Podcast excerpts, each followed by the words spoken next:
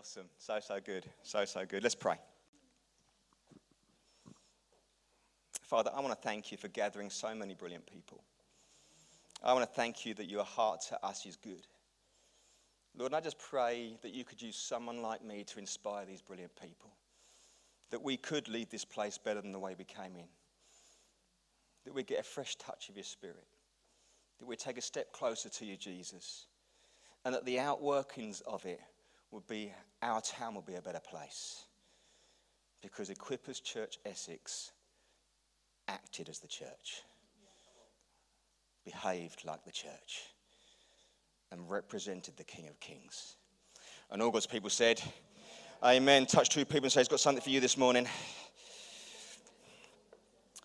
So we are in this series, which I am calling re, R-E, not as in religious education, because that would be really boring, but re. And if you look on the screen there, we've got a little graphic. Re is brilliant little sort of start of a word. Recharge, rebuild, recommit, restore, renew, resist, redeem, revive, all these great re words. And today I want to talk to you about repent. Sharp intake of breath from everyone there, because repent carries these I think, quite heavy connotations. It's not a popular word, is it? You know, that realization that I'm doing it wrong. Oh, I hold my hands up, got it wrong, got it wrong.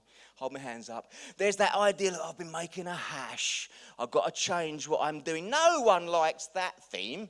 But the reality is, it's a biblical theme that you follow all the way through the word.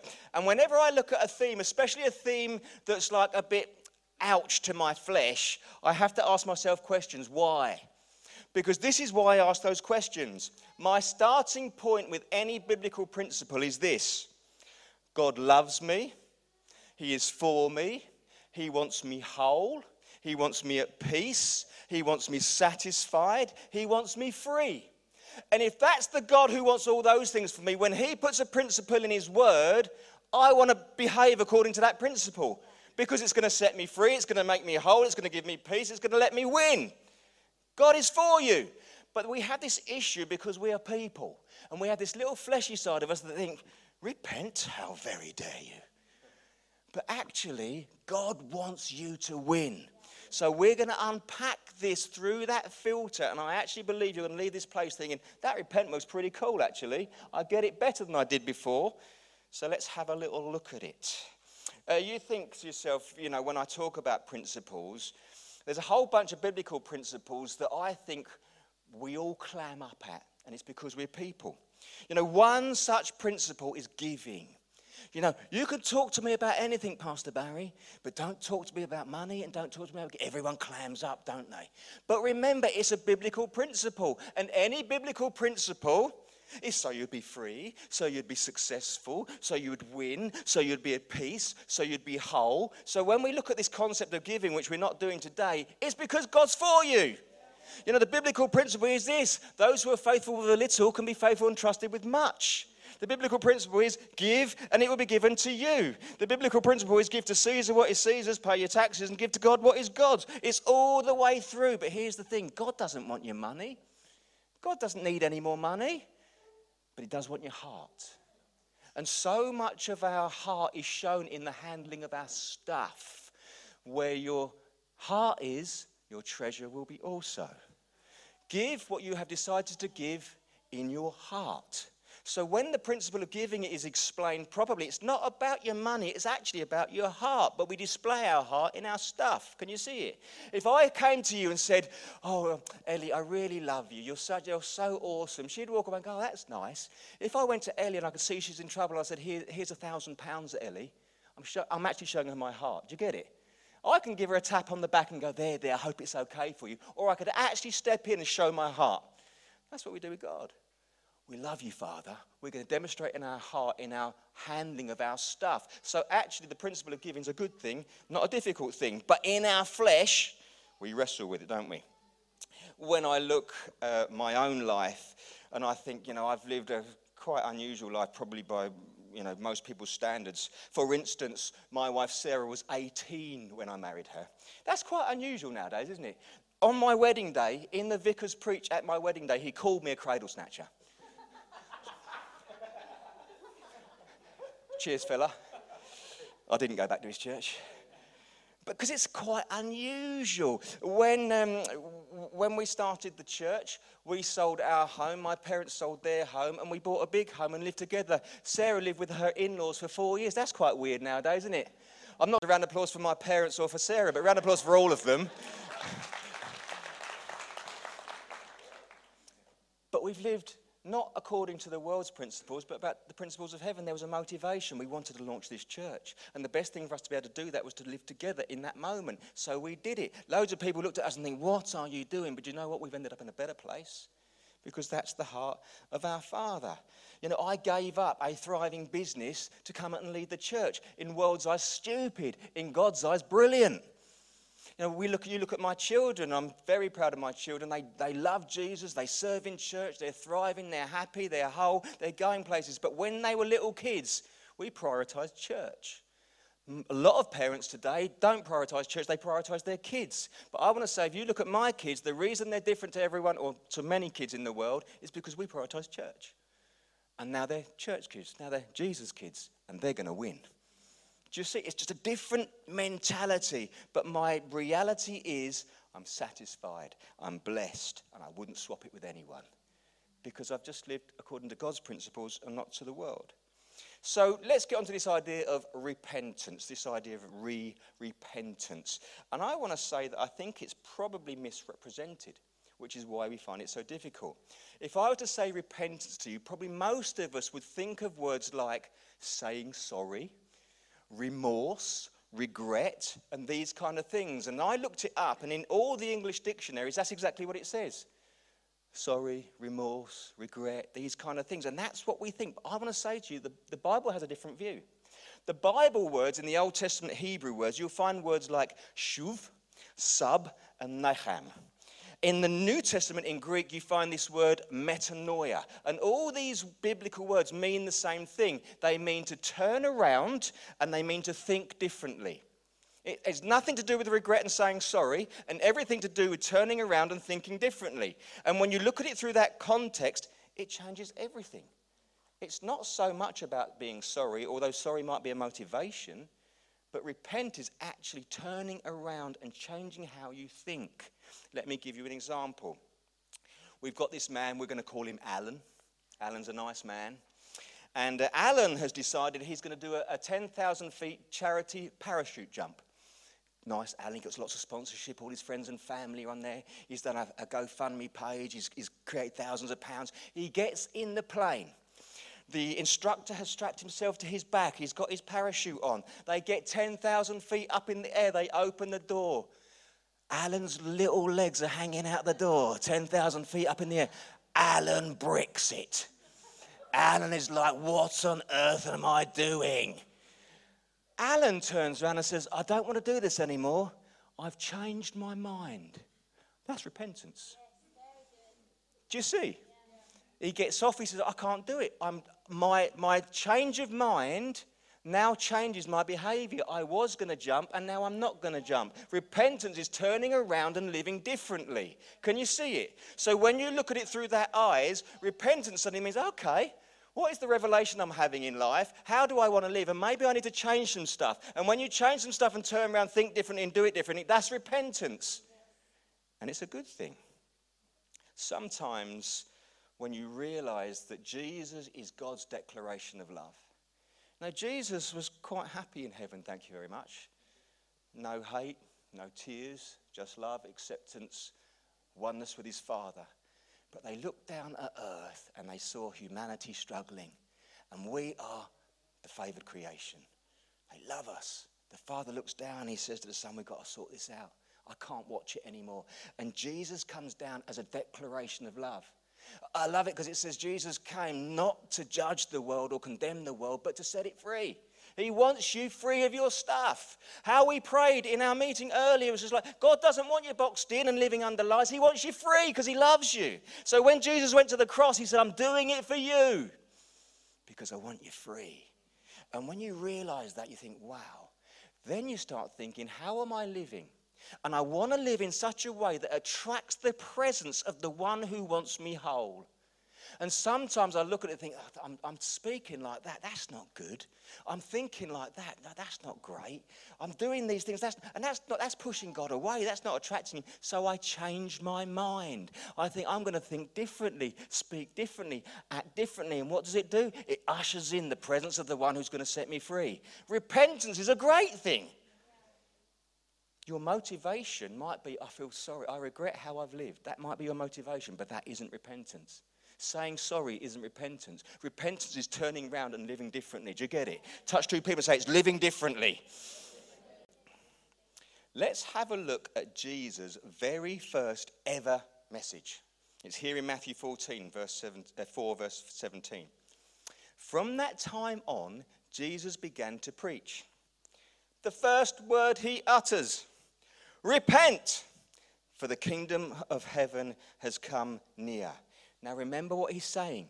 He is not saying, be sorry, say sorry. He's actually saying, change your thinking in such a way that causes you to act differently. That's repent. Turn around. Do it differently. It lines up with what Paul writes to the Romans be transformed by the renewing of your mind. Think differently, and your, your whole life will be different. Be transformed by the renewing of the This is what Jesus' message was repent. But this is what I love. Why? Why? Why should I repent? Why should I turn around? And he explains it because the kingdom of heaven is near. And when you look through the Bible, there's so many um, unpackings and pictures of the kingdom of heaven. But I, this is my favourite one. And I'm going to read it to you in, in Matthew 13, verses 31 and 32. Jesus speaking, he told them another parable. The kingdom of heaven is like a mustard seed, which a man took and planted in his field. Though it is the smallest of all seed, Yet when it grows, it is the largest of garden plants and becomes a tree, so that the birds become and perch in its branches. This is one of Jesus' descriptions of the kingdom of heaven. And you think, well, that's a bit weird. So he's saying, repent, for the kingdom of heaven is near. And this is what the kingdom is like it's like a mustard seed. And what you need to know is the mustard seed's tiny, tiny little mustard seed, small. But he says, when you plant it, the Father feeds it, and it grows into the largest of garden plants. You see, what is small in the kingdom, once planted, becomes big. We live in a kingdom of increase. If you feel like your life is small right now, turn around, think differently, come under the blessings of the kingdom, and your life gets bigger because it's a kingdom of increase. And this is what I love about this picture. The plant gets so big and has such big leaves that it gives care and protection to something else. The birds come in and can perch on its leaves. So the kingdom looks like this you think you're small and insignificant. You think your life is small. But when you're in the kingdom, God says, I'm going to increase your life so much so that you're going to flourish. Your life is going to get bigger. And it's going to become so large that you're going to help someone else. The birds come and perch on the leaves. It's about you, but it's not all about you. God wants you blessed. He wants your small life to become so big that can bless someone else. That's the kingdom. You want blessing? Turn around, think differently, attract the presence of the king. Your life will get big so much so you'll look around and you'll help everyone else. You win, they win, God wins. The kingdom's about win, win, win. God wants us to win. But it means this repent, turn away, change how you're thinking. I love this. You know, you talk about getting in the kingdom. Well, the kingdom has to have a king. I think for us in the UK, we're quite good at relating to this because we have a monarchy. We don't have a king right now, but we have a queen, but we understand kingship and royalty. There's the king's, the kingdom is the king's domain. It's where the king oversees. Jesus is the king of the kingdom. And I like this, and it sort of drives it home the battle we're in when we talk about our flesh. Because Jesus is baptized, and then he goes away into the desert where he is tempted by Satan. And look what happens. And this is in God's word. Luke 4, verses 5 through 8. The devil led him up to a high place. This is Jesus. The devil led him up to a high place and showed him in an instant all the kingdoms of this world. And he said to him, I will give you all their authority and splendor. It has been given to me, and I can give it to anyone I want to. If you will worship me, it will be yours.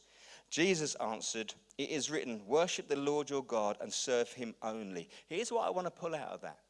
The devil took Jesus up to a high place and showed him the kingdom of the world. And he said, It's been given to me. What does that make the devil? The king of the world. Jesus didn't say to him, No, Satan, you're wrong. You've misread that. That's wrong. He didn't say that. He said, No, but it says, Worship the Lord your God. See, I have come here to bring the kingdom of heaven here. You may well be the kingdom, king of this world, but I'm the king of heaven. And you will never tempt me away from what I've got because I'm going to serve the Lord, the Lord God only. Why? Because my life's going to get bigger, so much so that I am blessed and others blessed. Win, win, win. So we find ourselves in this decision in life, in our flesh. Do we come under the life, the blessings of the kingdom of this world? Or do we come under the life and the blessings of the kingdom of heaven? And we all get that choice. But the reality is, you're in one of them. I don't think there's some middle weird grey area where you can be in both. You're either in the kingdom of heaven or the kingdom of the world. And that's a great choice we get to have. But Jesus says, repent. Change the, break out of your flesh. Break out of those things and just submit to my kingship because I want you to win. Turn around and you will attract the presence of the king. And then, all through God's word, Jesus unpacks the attitudes that are kingdom of heaven attitudes. Think about this one the Good Samaritan. By raise of hand, have you understood the Good Samaritan story? You heard the Good Samaritan? Yeah, most people have heard it. It goes something like this Some bloke has had a nightmare. He's been mugged on the corner of the street. He's had all his stuff robbed. He's, he's semi naked. And some religious people go past.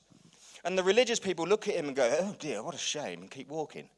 And, and I want to know coming under the kingdom of heaven and loving Jesus doesn't make you religious. Jesus came against religion because he wants relationship.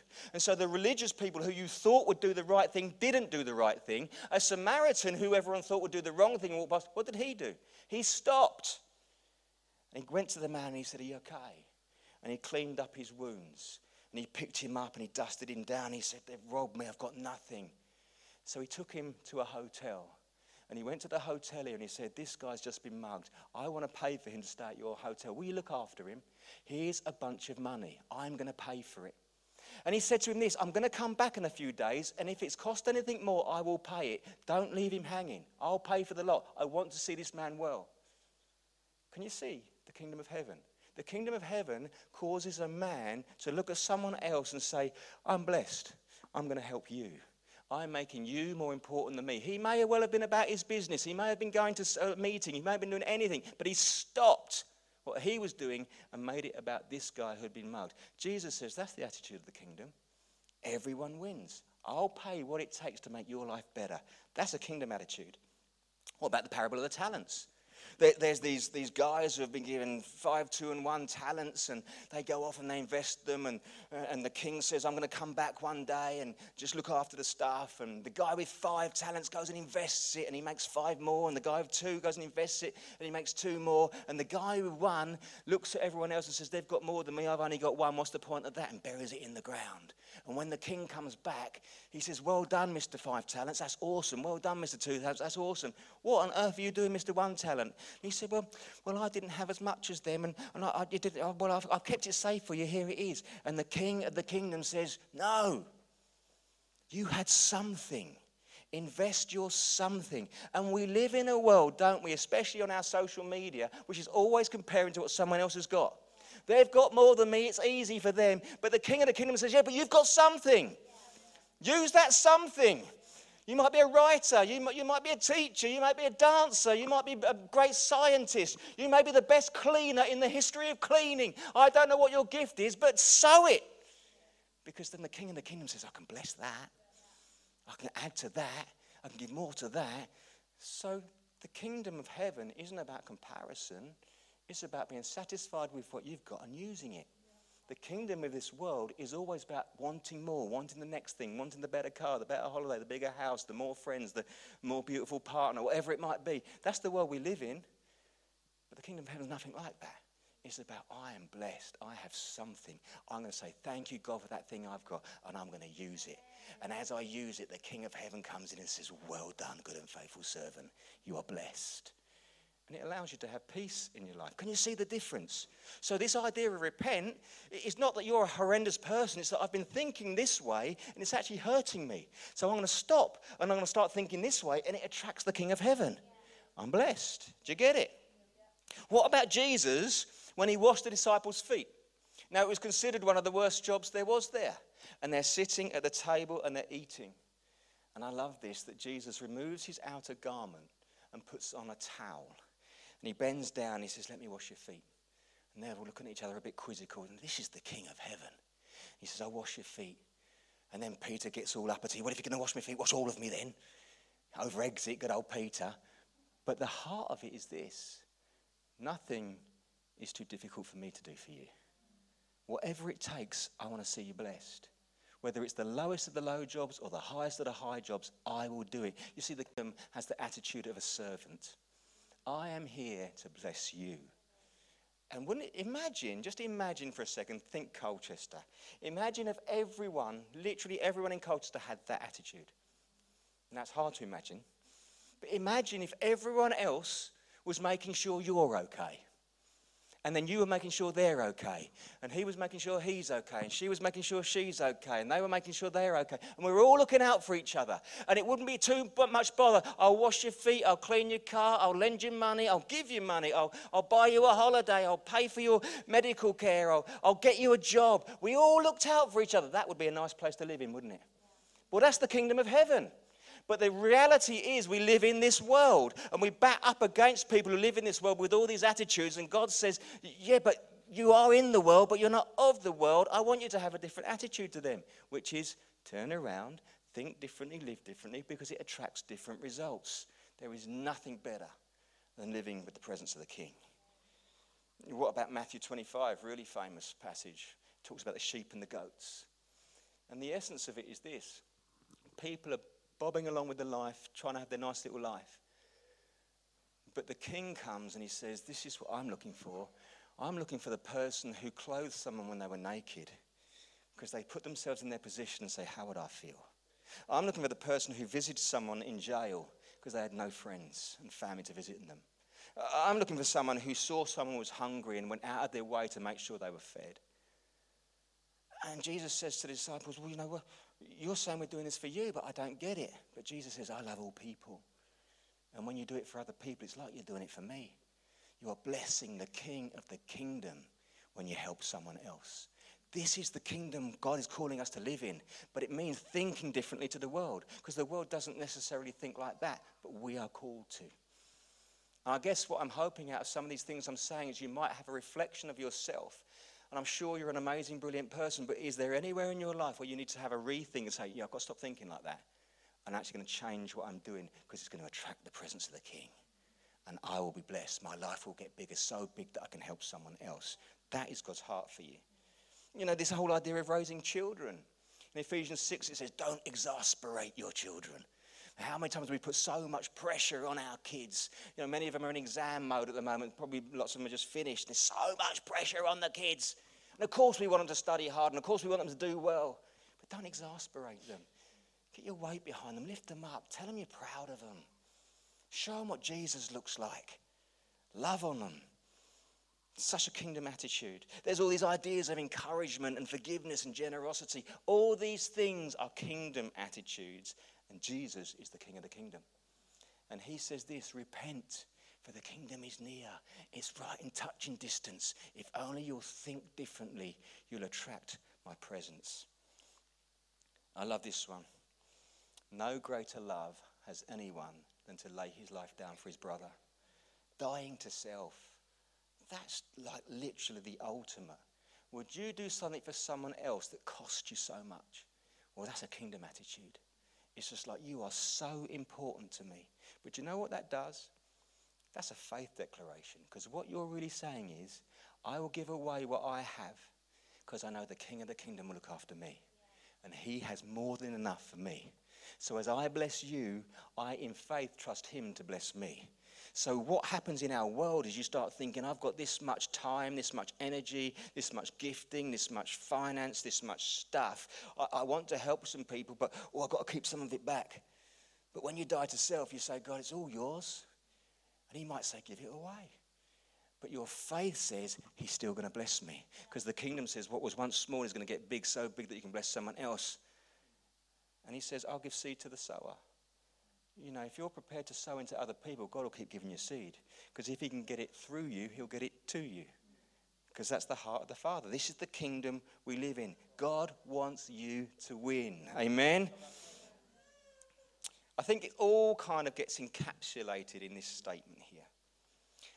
Matthew 6:33.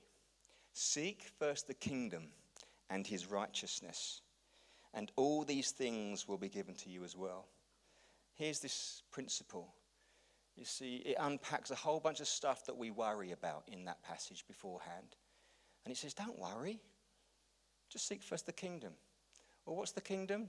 The kingdom is turning away from thinking how everyone else thinks and thinking on God. It attracts the presence of Jesus. It's saying, You're king and I'm not, and you're welcome in me. And as I do that, I don't have to worry about anything else because he will make sure I'm supplied for. He will make sure I'm whole and I, he will make sure I'm healed and provided for. He will make sure I have a hope for my future. He will give me everything I need because I trust him. And it's such a great place to live in. Because in that passage it talks about don't worry, and I think we live in a society today that is more worried and anxious than ever in the history of the planet. Anxiousness is huge. And yet Jesus says, don't worry. Just seek the kingdom. Because as you do that, I'm going to be in your midst. And I am able, and I'll provide, and I'll open doors, and I'll set you up. Because it's a kingdom of increase, and I want you to win. Change your thought processes to kingdom principles. And when you do that, the promise is the king of the kingdom will be near you, and life changes. Paul writes this letter to the church at Corinth in his second letter, 2 Corinthians uh, chapter 7 verses 8 through 10. He challenges them. He says this: Even if I caused you sorrow by my letter, I don't regret it. So he's written something to them which has been a challenge and has wounded them a bit. Though I did regret it, I see that my letter hurt you, but only for a little while. Yet now I am happy, not because you were made sorry, but because your sorrow led you to repentance. For you became sorrowful as God intended, and so were not harmed in any way by us. Godly sorrow brings repentance that leads to salvation and leaves no regret, but worldly sorrow brings death. And I love this. That word salvation is such a brilliant word. Now, probably in church circles, we would look at it like, you know, the day someone acknowledges Jesus, has this revelation that actually Jesus loves me, he wants me to win, I'm, I'm inviting him into my heart, we would say salvation has come. And that, that's true, but it's not the whole truth. Because salvation is an ongoing thing. We are continually being saved. You know, hopefully you're a better person today than you were a year ago, but this time next year you'll be a better person than you were today. You're continually being saved. Do you see? And so what's happened is Paul has written this letter letter to the Corinthians and challenged them on some stuff. That attitude you picked up there, that's not cool. And they're like, ouch. And he says, well, I kind of, I don't regret hurting you, but I kind of I didn't really want to hurt you. But, you know, but here's the goal that you came to repentance. You changed your thinking because of godly sorrow. You're like, oh, God, I've let you, I didn't want to do that. What, what a fool. But it led to salvation. That being free from the things that have bound you, that being free from the things that tie you, that being free from the, the shackles of this world that hem you in when Jesus, the King of Heaven, just wants you to run in freedom. That is his message right there. Repent in this light. Changes everything, doesn't it? See, I, hope that when you hear the word repent, you won't think, oh, no, I've got so sorry, I'm rubbish. No, you'll just think, am I thinking right? In every area of my life. Am I, th- am I thinking right about the way I treat my spouse? Am I thinking right about the way I treat my boss? Am I thinking right about the way I treat my friends? Am, am I thinking right about how I see myself? Am I thinking right about the God of heaven? Am I thinking right about my goals? And you start asking yourself about what you're thinking. Some of those areas you might think, I'm going to change that a little bit. That's repentance. And it leads to salvation. And what is salvation? Being free from the things that shackle you so you can have complete freedom and wholeness and come under the blessings of the kingdom. Are you with me? The benefits of heaven are right here and right now. They're right here and right now. And the goal for us to grab hold of those is to change our thinking. And that's easy said, sometimes difficult to do, but that's why we're called together. I love church, and one of the reasons I love church is because one of our strengths is accountability. When you get to know someone and you, you chat to them, you can open up to them. Why? Because you know they love you. You know, they're not going to gossip about you. They know you're going to cheer you on. And you can say, oh, I've just been wrestling with this area. What do you think? And they give you a, a chat about it. And you, you wrestle it backwards and forwards. And you come to a decision. And then they say, How are you doing with that? And it enables you to keep going. Otherwise, you get living in this world, and we all do it, and you get advice from Tom down the pub, and you get advice from Sheila at work, and bit by bit, the attitudes of the world creep back in, and we have to continually just check what am I doing? How am I thinking? Am I lining up with the King of the Kingdom? Because when I line up with the King of the Kingdom, life gets bigger and better and blessed. Nothing is impossible for our God. Nothing. I don't know what you're up against in this world, but nothing is impossible for him. Whether you have an ailment in your body, he's the great healer. Whether you don't have enough stuff, he's the great provider. Whether you're fearful, well, he's the one who sets us free from anxiousness. Whatever it is, the king of the kingdom is with you. Now, I could talk some more, but I feel like I just want to pray. Could I invite you to stand?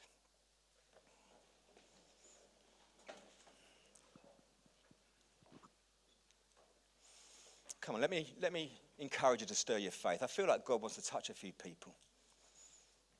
I know you've got the essence of that message. Let's see what God wants to do. Jesus. Jesus. Holy Spirit, we just invite you to move amongst us. Thank you, Jesus. Come and search our hearts, Lord God. And we can say, Search our hearts with confidence because we know you love us. You're the King of the kingdom. We know that you've always been setting us up to win.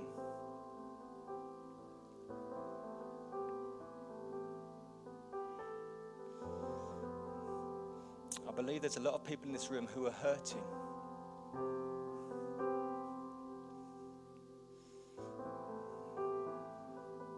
Hurt because of things that have happened in relationship, things that were said, things that were done. And it was like a punch in the stomach.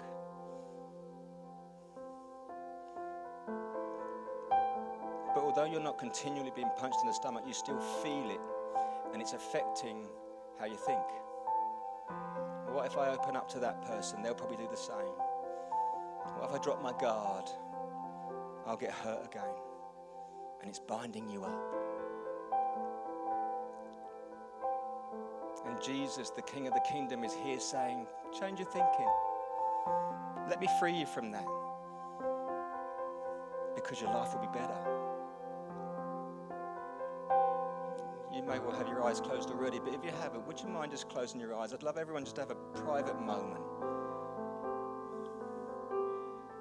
If you're relating to that right now and you're saying, Yeah, I, I relate to that, Pastor Barry, I, I do carry hurt and it does affect me and I want it shifted.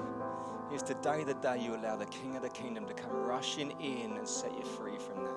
If that's you and every eye's closed, if that's you, could you just raise your hand? I'm going to pray for you.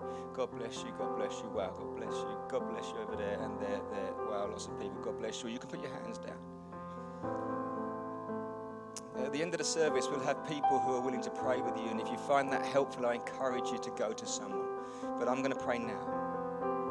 Come on, church, let's stir our faith. It's not just about me praying, it's about us together saying, Come on, Lord, set these people free. Get them out of their box, free them of their hurts, help them to think differently. Lord God, I lift up every amazing person who acknowledges they're carrying hurt from relationships.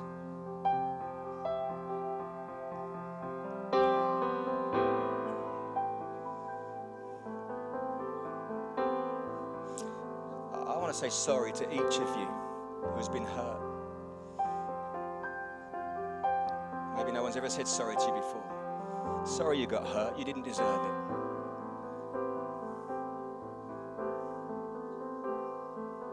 But Jesus is here today to set you free. In your own mind, can you just be saying, I forgive that person?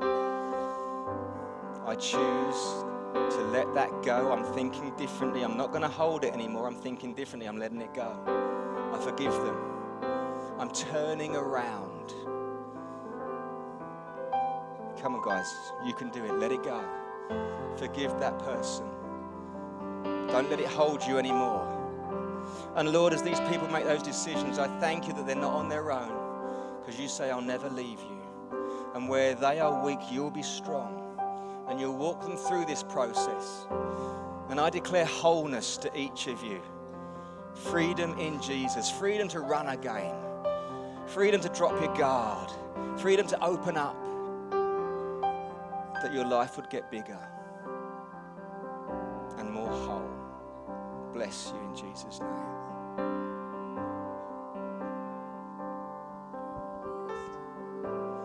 I believe there's people in this room who are fearful, looking at the future with all the things going on in our world, all the pressures around us, and thinking, how on earth am I going to cope?